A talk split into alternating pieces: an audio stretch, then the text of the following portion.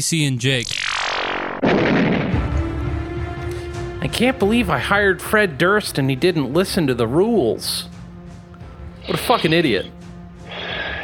I don't get that reference. You haven't watched? Uh, what are we gonna? I thought this was the Woodstock '99 episode. No.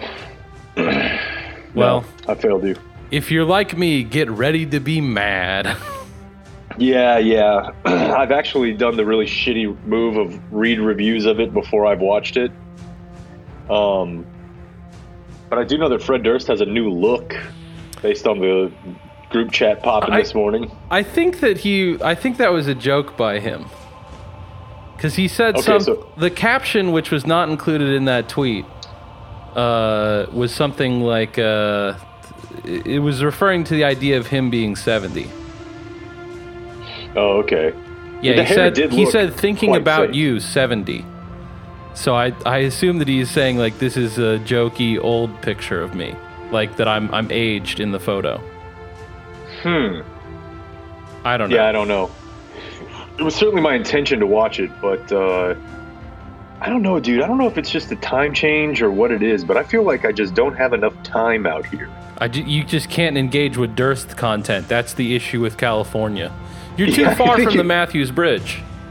Yeah, someone needs to take me there. And you know, I know just the guy. yes, I actually absolutely. do. I have a, a specific person in mind, Goddamn Mathews Um, Bridge tour guide number one. Mr. Otto. Mm-hmm. Uh, yeah, I don't know, dude. It's weird. Like the show ends, it's like 1.30, and it's like I don't even know where my I don't know where the day goes. The problem is Like- that the, the show ends at 1.30. That's how you don't know how there's enough time. Come on, dude. Well, it's well, it's weird because it's like the show's over, and I can't even really tell you what I did after the show the last two days. I mean, I, I exercised yesterday, but like everyone goes to dinner at like five, Maybe they should illegalize weed out there. and uh, yeah, and we uh, we did not go to dinner last night because as I was texting you, we were summoned back to the field uh, at like six thirty Pacific time to record uh, with Jaylon. hmm How'd that go? So Did we- you play it today?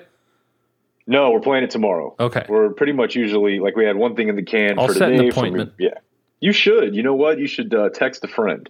I'd like to. Um, he's just an incredibly likable person. I mean, it sucks how bad at football he is. He's really warm.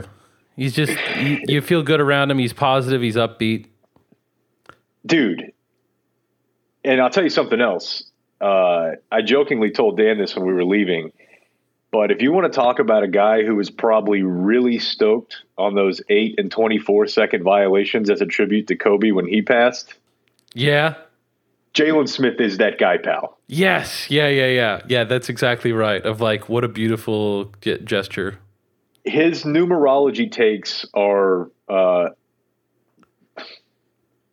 I mean, I want to laugh at him, but I can tell he really means it. Yeah. Yeah. I, I have numerology family members, and uh, I I also don't know what to do. Like, it's beautiful that they have such a faith in the universe. Also, it it, seems weird, like they're insane. Yeah, so obviously, you know, we wanted to talk about the number nine, which seems silly because for most guys changing their number, I just like don't really think it's that big of a deal. To Jaylon, like I feel like this is I don't know if he's married. Finally, I'm is, free. This is the second nine. best day of his life. Seriously. Yeah. Yeah. And there's a funny moment in the uh, in the interview too, where uh, Dan brought it up. You know, and he's like, "Do you know about uh, Jaylon's number nine thing? Like his trick?" hmm and about multiplying nines. And i was like what just like the 9 18 27 36 45 54 and he's like no no no dude no. He's like tell him jaylon. And he went into this long thing about i had no idea what he was talking about. He was mm-hmm. like about it was about multiplying and everything adds up to nines. And nine is like the basis of the universe. And just all this i was like all right dude whatever. And i guess i didn't know that that's why he wears 54 Because it adds up to nine. yes Okay. Okay. he was extremely stoked on the number nine and uh, the history of it. I mean, obviously, I knew that he wore nine in college. So yeah, yeah. I mean, yeah. We've all, we've all I seen the uh, video. I don't uh, I, I I don't think that the NFL. I think that I'm probably going to stop watching to be honest because of the number Yeah. thing. Well, I, that we're going to have a real blind spot uh, on this sports podcast because I'm not watching college football anymore. Why not? Why not? Because of the NILs. Well, well, today it's NIL, but yesterday it was the Super Conference. It just doesn't feel like the sport I grew up with. Yeah, yeah, yeah. I hear you there. It's changing too fast for my liking. I know. Des- right? despite my bluster on Twitter, I'm actually pretty fucking torn up about the big move. And then uh, the other thing is, I think that Who wants to this- live in a world where Texas doesn't play Baylor every year? They're I right know. there. I know, and You could ride a bike I- from one to the other if you were a really serious biker. I think all the uh, complaining A and M is doing is a HIPAA violation. I also think that, yes. And I also think that Oklahoma, if they want to take a mental health day, they should get that too. Okay. Yeah. All right. Feels like you're I just mixing want to hit all the headlines hot on buttons. me. yeah. Just trying to get, there's no algorithm to podcasting. Are you sure? No, I'm Uh, not because sure we've tried it at all. before with an algorithm directed by a guy who committed a double murder, and it worked out awesome. what? Remember when you let OJ produce the show one day, and he just kind Oh of yeah, yeah, yeah. went That around the good- horn of all the hot button topics of the day? We should do that again. I'm just going to read this Pete Thamel tweet to you because it makes me laugh. Okay, Uh huh. this is from like 15 minutes ago. God, this is good. Oh no, Breaking. I, I don't 12 like it already. Yeah, I know, I know, I know. But get this though, breaking, not all caps, small letters, as Trump would say. Okay, okay. I don't know how breaking it is. Breaking. The Big 12 has sent a cease and desist letter to ESPN. The letter demands ESPN end, quote, all actions that may harm the conference and its members, and that it not communicate with the Big 12 conference's existing members or any NCAA conference regarding the Big 12 conference's members, possible conference realignment, or potential fi- uh, financial incentive or outcomes related to possible conference realignment. I mean, I realize that that's like worded in a legalistic way, but the, the story seems fairly interesting to me. What? it- So it's basically the Big. It sounds 12 like, saying, that E ESPN, or at least that the Big Twelve is worried that ESPN is going to like put its thumb on the scale, like that they'll go to Baylor and be like, "Actually, we do like you in the Pac-12, so if you wanted to skate on these guys, that might be worth I don't know some money to us." I don't Yeah, think Baylor I to the. Pac-12 specifically is what I'm, but yeah, Ooh, yeah, that's another one that I'm a big fan of this week. Is if you say like Baylor to the Pac-12, uh, when someone says that's not a cultural fit. it's true. It's true. College college football is so goddamn stupid, dude. No, I mean that's you're right, but like that is why it's good. And what is the cultural fit uh, of SEC or or, or uh, Texas or Oklahoma in the SEC that they all are states that at one point in time had slave labor? No, dude, do you, you- know what it'd be like. Fucking, they're all fucking nuts about football. They're stoked on football. I mean, they have a similar pro, like, you know, uh, the Pac-12, like, uh, or Big Ten, definitely. I mean, it depends on the school, but like Northwestern is in the conference, right? Um, Yeah. That like they they will. I don't remember the exact like I don't fuck. Can you believe Maryland's in the Big Ten? I Um, still screw that one up occasionally on the air. reasonably so.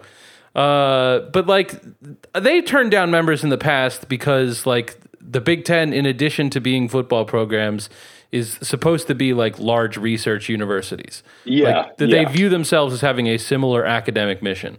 Uh, and so like that's all a cultural fit. The, I would say the SEC's cultural fit with each other is to be the exact opposite. Like Yeah. fucking research. Like we just employ these professors because we know that then they'd be able to live near campus and be dope to go to football games. The fact that they Yeah. teach classes is really just kind of ancillary. Well, you're absolutely correct. Uh, I've been around Texas football long enough to know that Texas is, is uh, to use a, a term I love hearing from you, Texas is cosplaying as such. yeah. Oklahoma's not. Yeah, I mean, yeah. I've, been, I've been up there enough and I've been down there enough, and it's uh, it ain't the same. But like, The Pac-12. What's their cultural identity? They have fucking Arizona and Arizona State in their conference. Yeah, but uh, Arizona, Arizona and Arizona State have pretty. I mean, I, I would say their cultural fit is like they're pretty West Coast vibey. Uh, none of them are religious institutions. Like, I don't think that Baylor and USC have a lot in common. I think But that do think USC and. Arizona are like nearly the same thing. Okay, Tech though fits. I would agree. Tech fits. I like Tech. Okay, so I mean, Baylor, certainly with the Arizona schools yeah, in Utah. yeah. Got a little bit of Utah. So, anyways, what's going on in the news? What is going on in the news, dude? I mean, I don't even know what's on my fucking notes page because it's all just the 7,000 words I wrote about this Woodstock doc. So, so I'll Bill, watch it before the end of the week. I promise. Bill Simmons does not appear in it at any point, but he fucking ruined it. Good. I'll just tell you that now. Oh no. Just like no one else I I whenever I hear some of the sentences uttered, I know whose fault this is without question. I think that Yeah. of all the topics I know in my life, like I don't I'm not happy about this. This is an accident, it's a mistake, but I would say one of the my top 10 core competencies is just knowing Bill Simmons' thing. I've I've read a lot of his work. I've listened to a lot Yeah. of his podcasts. I I Yeah. know the man better than I know some of my own friends. And you see, I mean, like by dint of being a sports obsessed college student from 2005 to 2009, I have no choice but to exist this way. Um, and uh, whenever I hear someone be like, "How was uh, Woodstock affected by Y2K and Clinton's impeachment?" It's an interesting question. I know whose fault that Yeah. is. Yeah. Yeah, I could pick up on that too. I might not necessarily have the master's thesis that you do, uh, but I know exactly what you're talking about. Awful. Yeah, And for like five But it- seconds, they'll start like giving you interesting stories about like what was actually happening there, and then it'll be back to like, what does it mean? yeah, Fucking sucks. Yeah, and I also just wonder too, like you know, and I mean, you can tell me more of your thoughts on it if you want. no, but no, I no, also just it. I also just wonder too, like, if it would have been better to have somebody. Because I, I also don't really know much about the other two people that were involved in, in making it, but I wonder if it would have been better to have somebody who was a little more engaged in that scene make it. like, I think Bill Simmons was actually really into Andre the Giant. Yes, yes. So, like, I think it made sense when he made that documentary. Mhm. Whereas, like, I've been listening to Bill Simmons for a really long time in a bunch of different forums talking about a bunch of different things. And uh, the music scene of the late 90s never came up. yeah, I mean, it's it's not when he was in college. You know, like I he didn't go. Like if if I was someone who had a job, I 100 percent would have been there. Yeah, and I believe that. I definitely believe that. I can't But tell. yeah, I don't know. I think it was a yearning in my soul. I, I will never forget where I was for the whole weekend because I was in a wonderful place, New Braunfels, Texas, floating the Guadalupe River, and I was I was in pure misery knowing that I was not able to uh, fucking see Korn do their thing out in Rome. Isn't Korn coming? Here, yeah, like September Did you already buy tickets for that? No, you want to though? No, I told you, man. Oh, you're not going to music anymore. Oh, you just don't like Korn? I never got into it. Yeah, I was Well- always I was always pretty afraid of them. Nah, man. I, you know, I I feel like the person the person I think comes off best in the doc is my man, John Davis. JD, Yeah, I he's I he's not in it enough. I would like a doc of just purely his thoughts, but uh, you know, I, I think that everything he says is great. I, I agree with all of all of the points he's making. Uh, I have a so they got away with that, huh? It's Fort Worth themed. fantastic. Let's do it. So I stumbled upon this because someone I should have saved uh, the tweeter to give them credit, but I didn't. Um, was uh, they they messaged me and they were like, "Hey, did I hear about this on your podcast?" And the answer was no. Uh, but I then did like uh, you know look at it and uh, now now I know about it and now it's on my podcast. Can I Um, guess? Sure, Is it Cullen Davis? absolutely. You never knew about Cullen Davis. I had no idea. Okay, this is a. I'd, I've heard the legend of this pretty much my whole life, so I'll fill in some gaps for you when uh, Please when do. be. Yeah. Okay. Uh, so yeah, Cullen Davis, son of an oil billionaire, right?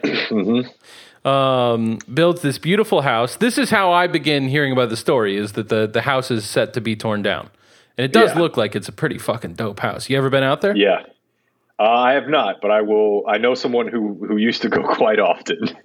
what does that mean? I mean, okay, I guess you So- don't want to give more detail. no, no, no, I can. I just didn't know if you wanted to do any of the backstory for people who don't know it first. But I know uh, I, I have a family friend uh, who I, I frankly always found repulsive. Uh, he, shit, what is he going to hear the podcast? He's like 90. Uh, he is the husband of my grandmother who has passed away. Uh, he was the husband of her sister. So he was my my grandma my grandma's brother-in-law. And they were pretty close. Like they were around a lot. To Cullen Davis. Uh, well, so they were around us a lot. I just mean the, the the grandma, my grandma and grandpa were big like pool party people, Uh huh. and they would always have uh, her sister and husband, which is this Okay. guy, Yeah. and he was a Fort Worth police officer and a flat out racist, Okay. and would like tell stories as if it were funny about just picking people up and just beating beating them. Jesus. and he openly and flagrantly would use racial slurs in front of children. Oh. Yeah. yeah, yeah, and he was kind of a creep. And uh, and not that long ago, actually, a couple years ago, I was at a wedding, and he was there. And uh, I don't remember how the Cullen Davis thing came up, but they were pretty good friends with him just because they were like in the Fort Worth socialite scene.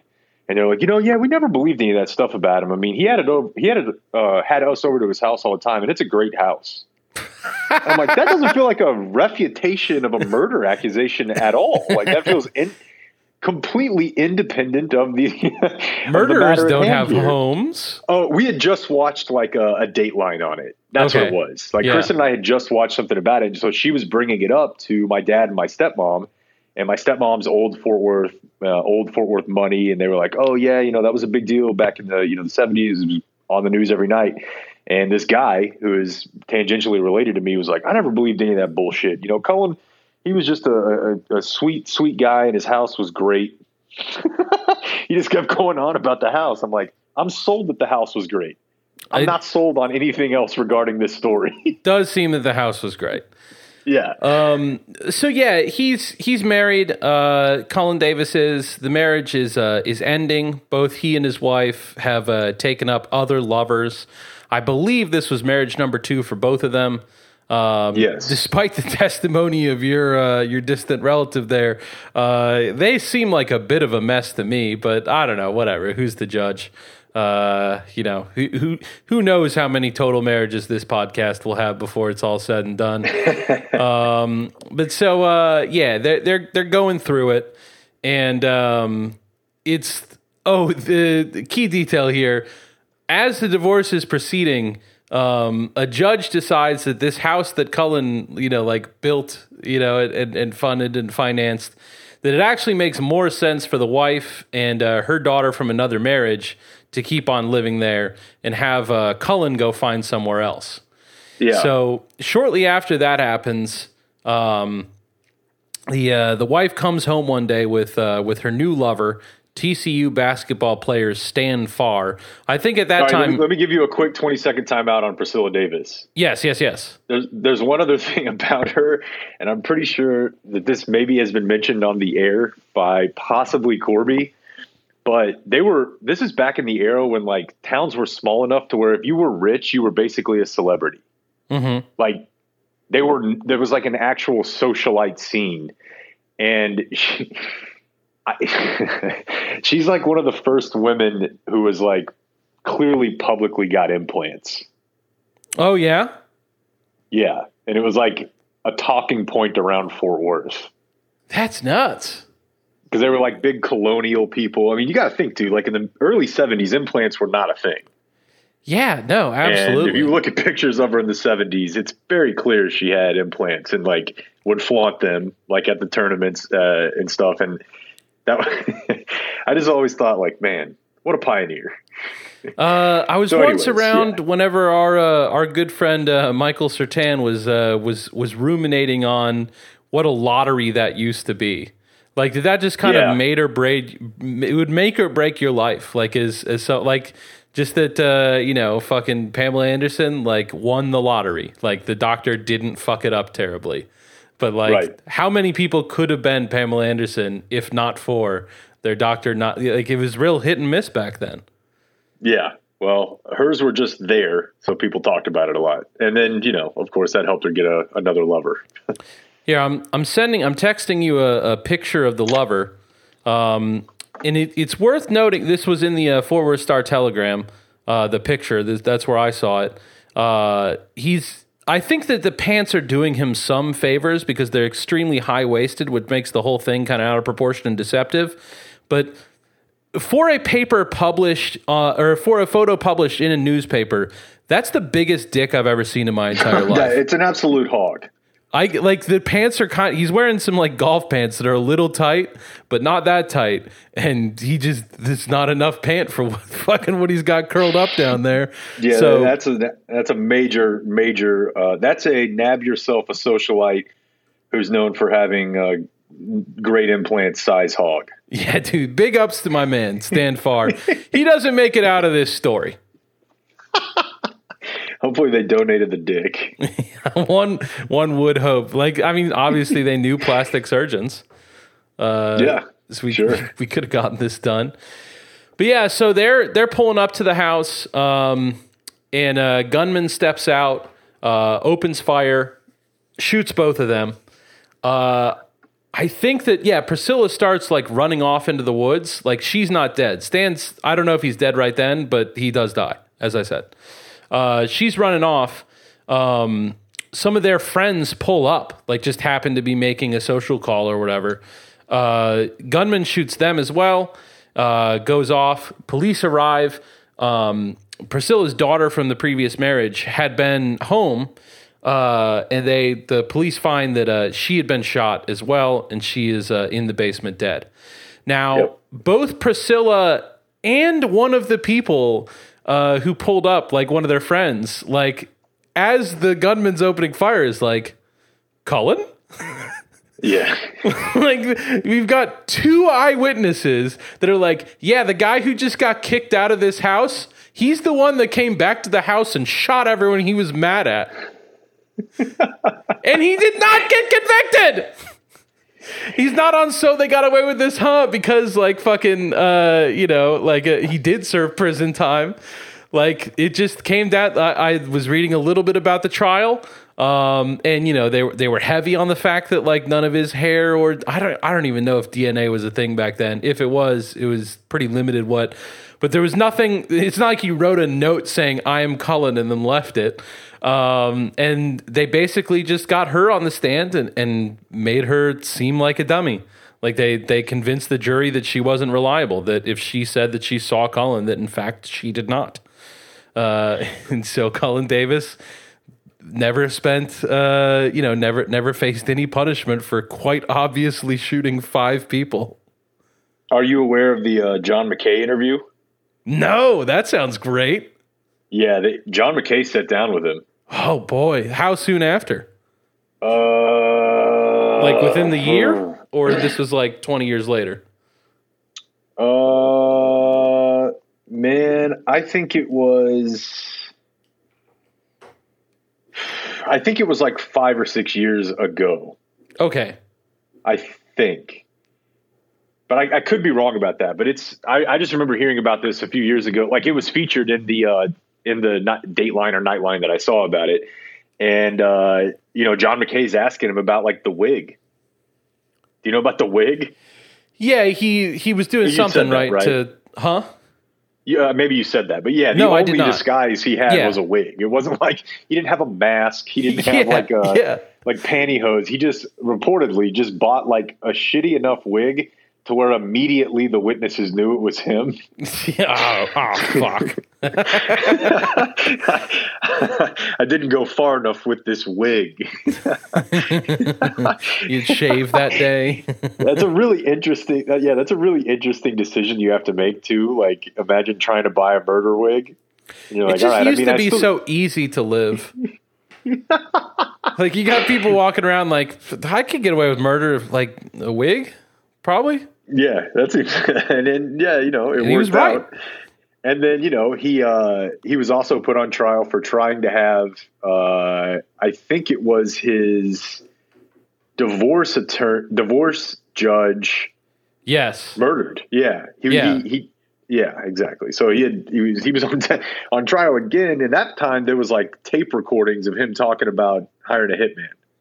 But uh, uh he just he wiggled out of it, right? Got away with that, huh? Too. yeah. And he's like, he's still alive. like this is not a guy who's just been like dead forever. Is he? I thought like, he died a couple years ago or something. I'm man, I don't think so. I'm pretty I sure. Mean, you're probably alive. right. You know much more about Fort Worth history than I do. It was just it was a story you heard about a lot. Yeah, you, you are uh, absolutely right. Up. Yeah. So born in 1933. Remember, not deceased. Yeah, I don't recall. Um, I don't exactly recall how he got out of the Hitman trial, but like, it's one of those things where, similar to circle on back to OJ, I've never met anybody other than that racist guy I was telling you about who doesn't think that he did both of these things. like, it, it was never even presented to me as like, boy, I don't know. There's a lot of questions and you know, cloudy issues around this trial. Everyone was just like, yeah, the guy who used to run Fort Worth killed his wife, killed her daughter, and then tried to have a judge killed. Anyways, he's still like kind of cooking. A like, discourse yeah. analyst testified that Davis's words in the tape did not constitute solicitation of murder. so like they're just parsing this thing and like, well, whenever you say you want to kill him, I mean, is that the same thing as saying that you're going to hire someone to kill him? Boy, that feels like the ultimate uh, semantics, but sure. Um, he was arrested at uh, Coco's Famous Hamburgers. You ever been there? No, I've heard of it. What is it? It's. I mean, it was the the parking lot where he was sitting with the guy saying, "Yeah, I want to hire you to kill someone." Looks like and then the cop huh. said, "We got him, boys. You know, go in." And he just wiggled out of it. I don't think it's still there. So Dan was telling me about a guy today. This is basically just going to be a look at Wikipedia uh, episode. Mm-hmm. Dan was telling me about this today. It didn't make it on the air because uh, you know I was I was vomiting. Uh-huh, I heard um, heard of that. Yeah. So he was telling me about uh, the charter vote in 1945 after uh, World War II for the United Nations. Okay. Okay. So that vote passed 98 to 2. Mhm. Two senators voted against it because this was the era where you know, it, it wasn't very popular in the Senate, but there were some sects of the United States that were embracing like isola- uh, isolationism heavily. Yeah, I'm a little surprised like, uh, it was 98 to 2. Uh, like reading yeah. about anytime you read about Dallas history stuff, uh, opposition to the UN like always comes up because of uh, Adlai Stevenson's visit here and how he was treated. Yeah, I've heard of that. I've heard of that before. Uh, so this this senator, there was two senators who voted uh, against it. One was a guy named Henrik Shipstead of Minnesota, mm-hmm. and the other was a guy named William Wild Bill Langer. Love it. Yes. Not enough wild bills in the Senate these days.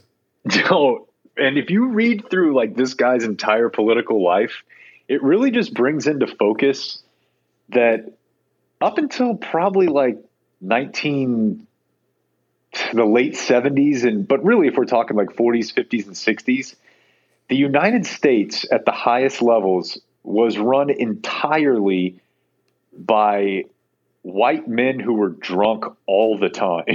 mm-hmm, mm-hmm. and participated in weird rituals and ceremonies and like believed crazy shit and were drunk all the time.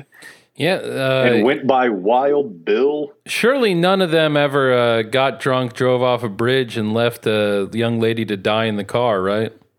So that's exactly what I'm saying, though. Oh, okay. I mean, and like obviously that's like the most popular story, but that's the most popular story you know about. yeah, yeah, yeah. It's, just uh, imagine. It's doing a lot of work to to draw attention off of the one thousand other identical incidents. exactly. Let me read you. let me read you a couple of these things. In 1951, Langer lobbied John McCloy, who was the U.S. High Commissioner for Germany, to grant a reprieve to Martin Sandberger, a high-ranking SS official who had been convicted of crimes against uh, humanity and war crimes for his role in the mass murder of Jews during the Holocaust. Mm-hmm. Seems bad. And he's like, "That's a cause I want." hey, you know, I mean, we all just get caught up in stuff. Uh, You'll do the right thing. I want to say this was in the What 50s. what state did you say he's from? Uh, why, North Dakota. Okay, why do they Uh, get of course. senators? Yeah. in uh, let's see, I think this is in maybe 1950. Proposed a bill for the federal government to pay for the repatriation of African Americans to the African continent. Oh no. Now, in this case, I don't know exactly like where this movement was at that time, but that was at one point in time a thing with certain uh, African American organizations, with black organizations. The Yeah, I recall that, from history class. That that Sure. at various times that there has been an alliance of people on Yeah. both sides of the racial aisle being like, it might be. Didn't they have like a like I thought like Liberia was like Yes. so named Yes. for that purpose. Yes, and it says, uh, you know, he was he proposed this bill after being asked to do so by African American organizations, and I just like, I wish I had audio of that call Yeah. where like they're like, hey, we need some help in Congress, and he's like, I'm not helping you people with anything. What if it was to get out of get out of North Dakota? like, hmm. well, me being a staunch racist, Farther away actu- from me, you say. and just you just read through all the causes that this guy was in like on board with, and it's just like these. This is 50 years ago, 60 years ago. This is not like when you read about like England in the 1700s, and you're like, boy, that seems bad. Like, what a what a weird system they had. It's like not that long ago. Yeah. Your grandparents actual- lived under the government of this man, possibly your Right. parents. Right. Actual senators who went by Wild Bill and had these sorts of ideas. Yeah. I mean, And- you know, and, you know, uh, this is one. There's probably a million of them that we could bring up. you, you said you're right, and like this, I, I think that there are differences, uh, certainly, but you know, don't forget that we have a uh, fucking CrossFit hot wife who thinks that there's Jewish space lasers uh, causing wildfires currently That's a great point. We do feel like we've kind of closed the gap a little bit. We've got we've, we've closed the loop. a brief period, you know, of uh, uh, sanity doing its best to struggle through, and that is ended. But I think you even saying that is a HIPAA violation. It it could be. Um, man, I had another topic that I thought we just got close Simone to. that I was gonna Biles? ask you about. No, it definitely wasn't that. Joey Gallo. Who's he going to be traded for? You think? What are the rumors? Uh, let me tell you, his name is uh, uh, Robert Hassell. Has he already been traded? No, that's just the rumor. Okay. He's a uh, uh, Padres prospect, and you know, Padres, Rangers. Yeah, there is some uh, some connections there. Preller. He was uh, the eighth pick last year, Oh, that's nice. so that's is what good. at least that's what everybody seems to be saying today. Mm-hmm. But that's just me with my ear to the ground on the on the baseball pavement, you know. Yeah, yeah. I mean, you're a sports talk host, dude. You should know this stuff. Did you see that uh, the Giants released Kelvin Benjamin today, and why? No, go on. So the Oh, I, I do have the- another topic, but yeah, you go ahead. Go ahead. Okay. Kelvin Benjamin, who was a first throw, uh, first round pick, what six seven years ago, he's bounced around, has never been able to, you know, get on. Uh, Jameis is top receiver at uh, Florida State, right? That's During right. the, That's the big right. year. Uh, he was released today by the uh, Giants because they saw on video footage, surveillance footage, that he was stealing food from the facility to take home. What? They Yeah. released him for that? Why? Yeah, Like I don't know. that had to send a chill through your body. Yeah, no, I, I put down several bags of chips uh, when I saw this news at the tennis courts at the facility today. I was like, it looked like uh, I don't know, it's like uh, Charlie from Always Sunny, like stunned, looking up with Cheeto puffs falling out of my mouth. I'm like, oh, geez, this can get you in trouble. Like it had to be like a, a rack of ribs or something, right? Like Yeah, I really want to know. I it know would that. only make sense if it were a, a truly stunning amount of food. Like he was just like rolling out the pallets for the whole team, just being like, "This Benjamin's now." But I think it would, the funniest thing would be if it was uh, a large quantity, but just a large quantity of uh, condiments. just like struggling to carry the mayonnaise. It's just too Just, much. just duffel bags of mayonnaise. Like it's, I like to imagine it's just one big bottle he can't quite carry. Like he takes like three steps with around it and has to put it down. Oh, Joe Judge is like, "Where are you going with our huge bottle of mayonnaise?" You're fired. Coach, why are we keeping it in a bottle, one bottle anyway? Only one person at a time can use it. This is inefficient. Separate All from right, the theft. anyways, your turn. Um. So, did you? Uh. Or I guess you know we we could we could uh put a pin in this if you'd like, uh, if you intend to read it, or maybe you've already read it. You you recall the uh, the German pedophile story that there was a, a wide scale program in Berlin to place male orphans with pedophiles. Yes. The uh, the New Yorker did a uh, a full investigation. Oh no. Uh, it's it's amazing. It's one of the best pieces of journalism I've come across in recent times. Um, so do do you want to like uh, read it and get back to me, or uh, do you want to uh, just like hear my takeaways now? Uh, I'm gonna read it and get back to you, but you can give me a few minutes on it if you want, just so we can, you know, wet the beak a little bit for people who don't remember us kind of referencing this before. Yeah. Um, I mean, I just uh, really, if anything, the story it's it's hard to say. Like, I don't want to say something that uh, is ridiculous and I can be attacked for. Um, so I don't. I, I just want to be clear. Like, whenever I say this, I'm kind of getting at a truth, but I don't think that I'm expressing it accurately. I kind of leave the story. I mean, I guess you couldn't feel any more mad at the guy who put this all together. And so I, I did leave it feeling like less mad. Like I, it, it just provides a, a stunning amount of co- like whenever you hear that headline, you're like, how could this happen? Or you just like assume a darkness in the world that you hadn't believed you'd you'd you'd feared might be there, but hadn't been able to believe. Uh, and whenever you read the story, you're kind of like, okay, obviously, obviously, everyone involved um, needs to be in jail. However, I'm not like confused how he got there anymore. They they trace the journey in a way that like makes sense. And I mean, they also document the damage, you know, so it's it's not like like I I'm not backing off of what I said 2 seconds ago of uh, everyone involved should be in jail. Um, because yeah, they they do a great job of examining the stakes of the decision that he's made there um, by like there's there's a guy that they talked to that was one of the people who was in the program.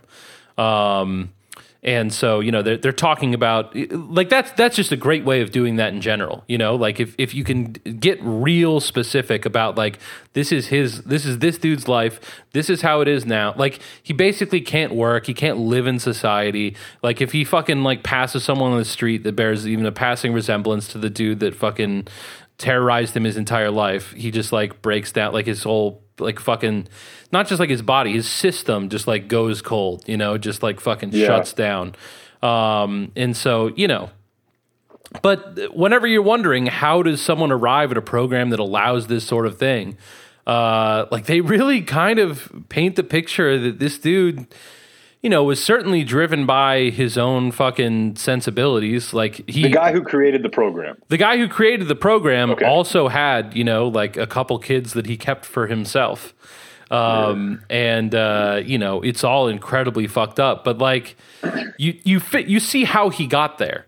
Uh, it you know, I don't know. It's it's just it's Tell a really well the- done piece. Tell me just what the I don't recall. What were the what was the underpinning logic of the intentions? He said that this is so nuts. And that like a group of government officials just like nodded along were like, good point. He's like, well, we do know they will develop a connection with the child. Oh, Like they're not going to just toss them aside. They they care about these kids. that is fucking insane, TC. I, for some reason, I for some reason in my head, I thought there was like uh, some research that he showed that there was like Yeah, I, don't mean know. he has a whole thing, you know. Uh, you know, the, the article does a good job of explaining his full worldview. It's got like a lot of its response to Nazism, like that that, uh, and it gave me a lot to think about about Nazism. Of just like they they were saying that uh, there was apparently like the who would who would you say is like a big parenting guru these days? Um, you know, whatever. They're like uh, what to expect when you're expecting was basically Yeah. like, you know, you got to fucking beat these kids. Like the only thing that matters is obedience. Like you're you're for like just basically the leading minds at the time were advocating the torture of children.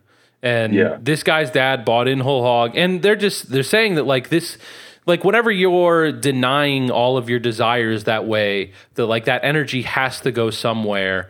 Um, also whenever you're like promoting obedience as this kind of thing uh, the question obedience to whom comes up. Like the, it, it requires a figure that everyone can like bow down to. You know when, when when all you're trained to do your entire life is to bow down you are hungering for someone to be like yes i'm the one you bow down to and Yeah. so, you know, Hitler was uh, performing a role that everyone in that that society was yearning for, and so they're like, obviously that's bad.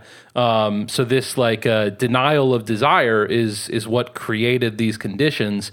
So what if we didn't deny any desires ever? Like, what if just every thought that came into our head, we were just like, "Yep, yep, that's good. We'll do that," and that's you know, how you end up here. and it was a government program. Yeah, no, I mean he he was he became the what to expect of when you're expecting of his generation. He was like the like whatever people wanted to understand, like the entire like academia and the government and everyone was you know like listening with bated breath to what how to you know him describing how all of this works and he was you know i mean he had a lot of ideas i'm sure that some of them were fine but one of them was like because he he heard about a program where like uh not a program but just there were a bunch of fucking gutter punks that lived around a train station and uh you know he was trying to learn more about the whole thing. And he found out that there was a guy that would like take them in and bathe them and give them food as long as they would suck his dick. And he was like you know what if we could do this more? Uh which not a thought that would occur to me He was asking how to scale. yeah, like I'd be like, could we get the guy in jail? Um, that's what I think is an appropriate question. Jesus Christ. okay, then I will read this and I will watch Woodstock and uh, I will report back. Okay, cool, man. You're not going to give me a Simone take at all, huh? You don't want to be a I- part of the discourse? I just I have not like dug it. I know that she did withdraw. Um, I assume that she did so for good reasons. Like, really, I think that if I had done a ton more reading, I, I would never be comfortable commenting on it because, like, I have thoughts that immediately occur to me, but like without like if I were Simone Biles' best friend, that's the only time that I feel like I could talk. You know, like there's a certain amount of like mental anguish that I would be like, yeah, of course, like go home and take care of yourself.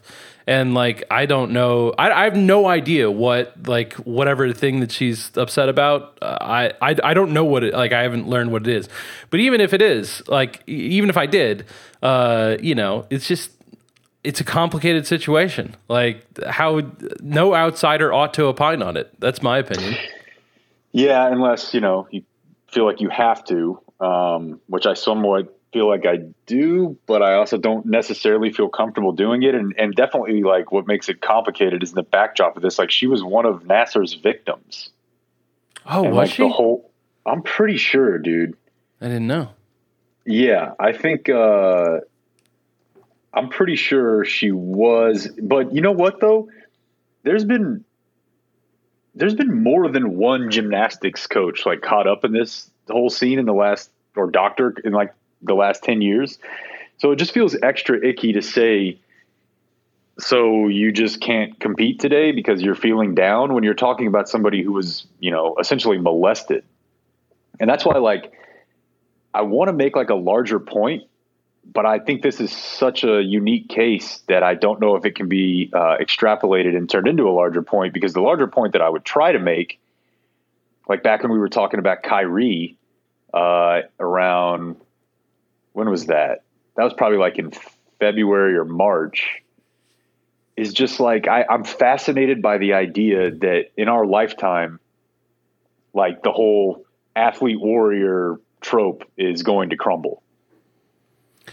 Yeah, And like, I mean, I'm, I'm not saying that's a bad thing. I think there will always There's- be athletes in our culture that define themselves that way. You know, like Kyrie Irving exists, but so does JJ Watt. You know, right. Yeah. I just don't know, like, if, if in 30 years that looks more 50 50 than it does yeah, 95 yeah. 5. But I think it's never going to zero on the the JJ Watts. probably right? not. Yeah, And there's a lot of people that would tell you that blame, like, Michael Jordan for this ever happening. what? know, Which part of like it? that Mike just that Mike the, the the fact that it wasn't always this way or the fact that it was so far the other way just the idea that the fact that Michael Jordan was like a joyless competitor who was like fuck everybody and everything in my path uh, there is no such thing as my mental health there is only the outcome which I exist to influence and influence in my favor yeah, and like obviously Kobe picked up that mantle, and you know it's pretty popular in the in, the NFL too, in the NHL. It's popular in general, but those two guys in particular were like the definition of. Uh, I don't want to hear the term mental health. Your mental health is go win, yeah, and probably made a lot of people really unhappy who were simply not able to function in that way because that's such a unique composition of a human being and thought that they were supposed to be able to do that. And then when they couldn't felt like failures or felt this type of way or whatever. Yeah, I mean, I, I thought the documentary did a, a wonderful job of, uh, you know, drawing the picture of like how Michael's upbringing shaped that, right? Of like, yeah um, his dad never like showed him like he was he was always trying to prove something to his dad in a way that a child should Yeah. never have to prove to their father. Um, and so like I I do like I I have no doubt that you're right.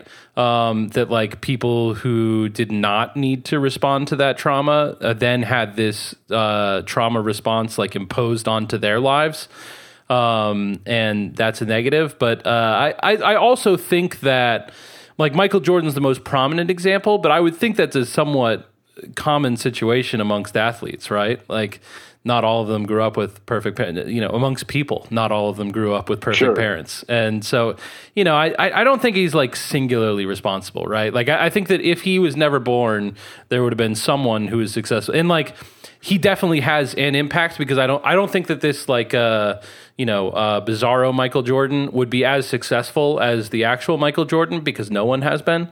Um so yeah, like I think the the prominence that like his attitude plays is uh is is a credit to him or you know uh, credit might not be the right word but is attributable to him.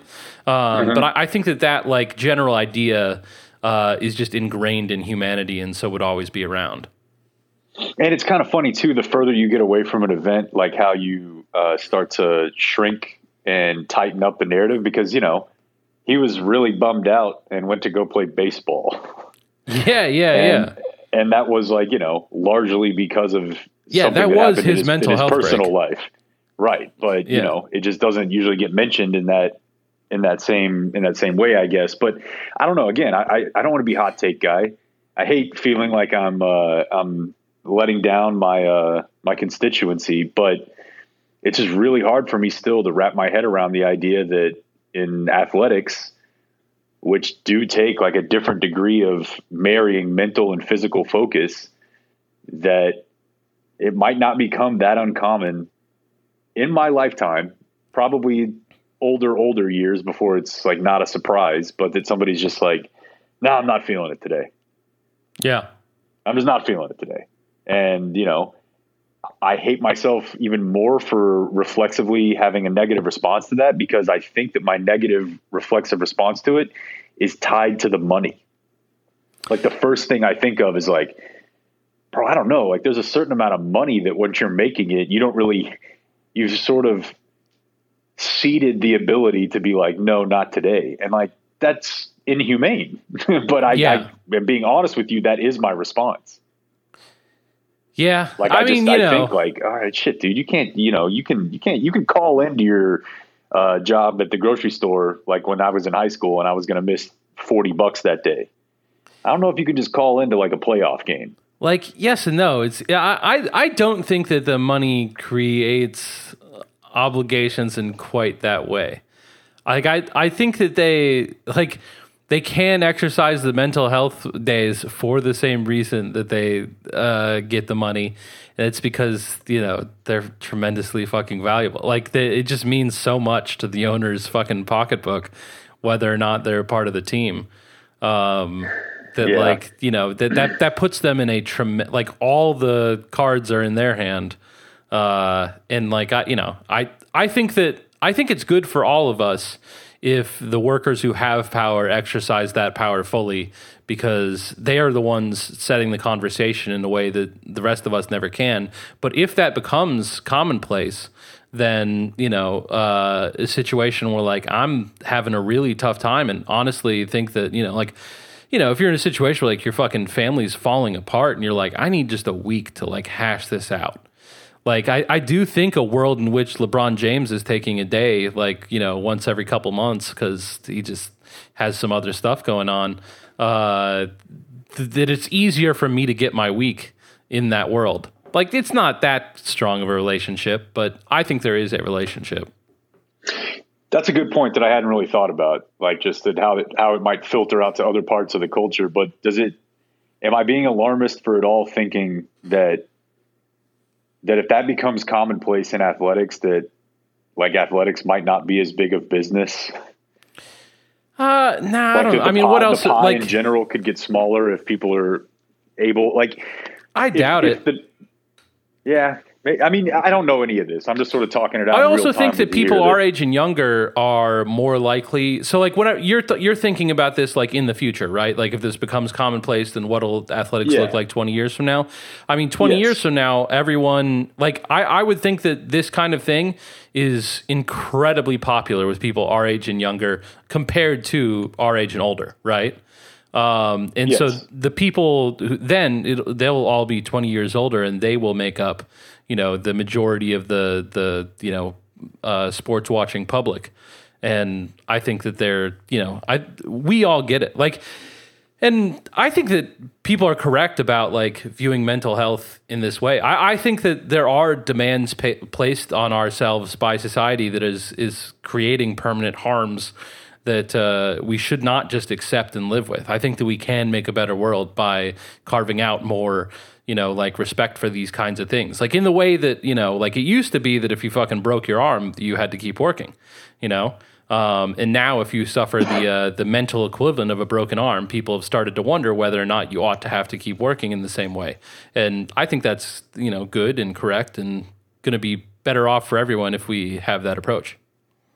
I do think it, it's better off for everyone. I guess what I'm saying, and I'll wrap it up with this, is just I think a big part of the economics of athletics is built on the opposite of that. Yeah, yeah, like whether true. it's Nike, you know, the what Nike's selling you. You know, the NFL is not like uh, showing two helmets crashing together and creating like an explosion for Monday Night Football pregame, pregame anymore. But they are absolutely selling you on the idea that you are watching the modern gladiator. Yeah, and I just sometimes wonder, like, all right, well, what is the what is the public facing and like the marketing? Yeah, I mean, you know the, the element of sports compared to the actual 20, gladiator. I'm, just the, interested in it. Sorry, well. yeah. I'm sorry. I didn't mean. No, no, no. I'm just saying, like, I don't know. I just I think it's an interesting element of it of just, you know, what does that look like in 20, 30 years? What does a Nike ad look like? Yeah. in 30 years.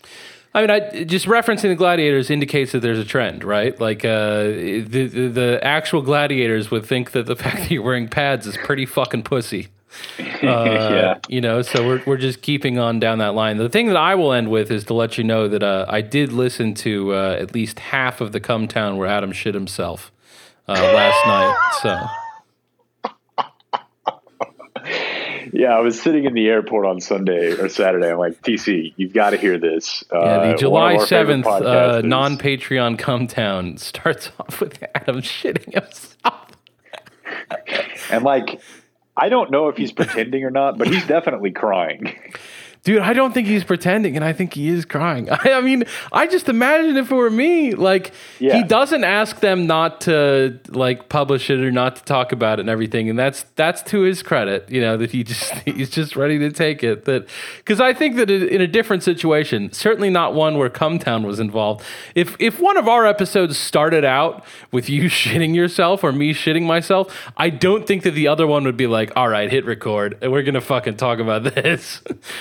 If I showed up to your house just blown out down the back. and I had white pants on and shit myself when we sat down, I might cry.